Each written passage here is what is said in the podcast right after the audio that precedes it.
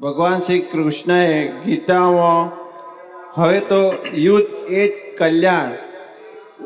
એવું શા માટે કહ્યું હતું? એ તો હવે હિસાબ પૂરો થવા દેવા માટે કહ્યું. આવા મહાપુરુષ હતા વિદ્વાન હતા છતાં આટલું બધું યુદ્ધ સાથી ના ટળી શક્યું. છતાંય લોકો ભગવાન તરીકે હજુ શું કામ માને છે એમને?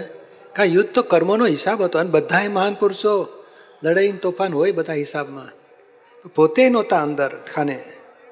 અને કર્મ, અર્જુનનો હિસાબ હતો લડાઈનો. એ ખુલ્લો કર્યો કે ભાઈ તું માને છે મોંથી, આસક્તિથી લડાઈ નથી કરી.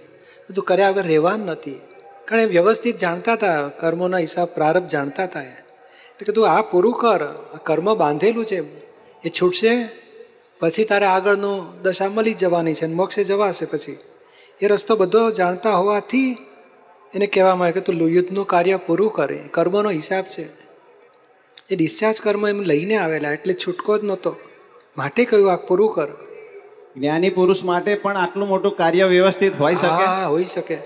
જો ને તોય આપણે પ્રશ્ન ઊભો થાય તો લાખો માણસો આજે ભગવાન તરીકે પૂજા કરે છે ને. કારણ લોકો આ દેહના ક્રિયાને ભગવાન નથી કહેતા. એમની અંતરદશામાં પોતે હતા ને એને લોકો નમસ્કાર કરે છે.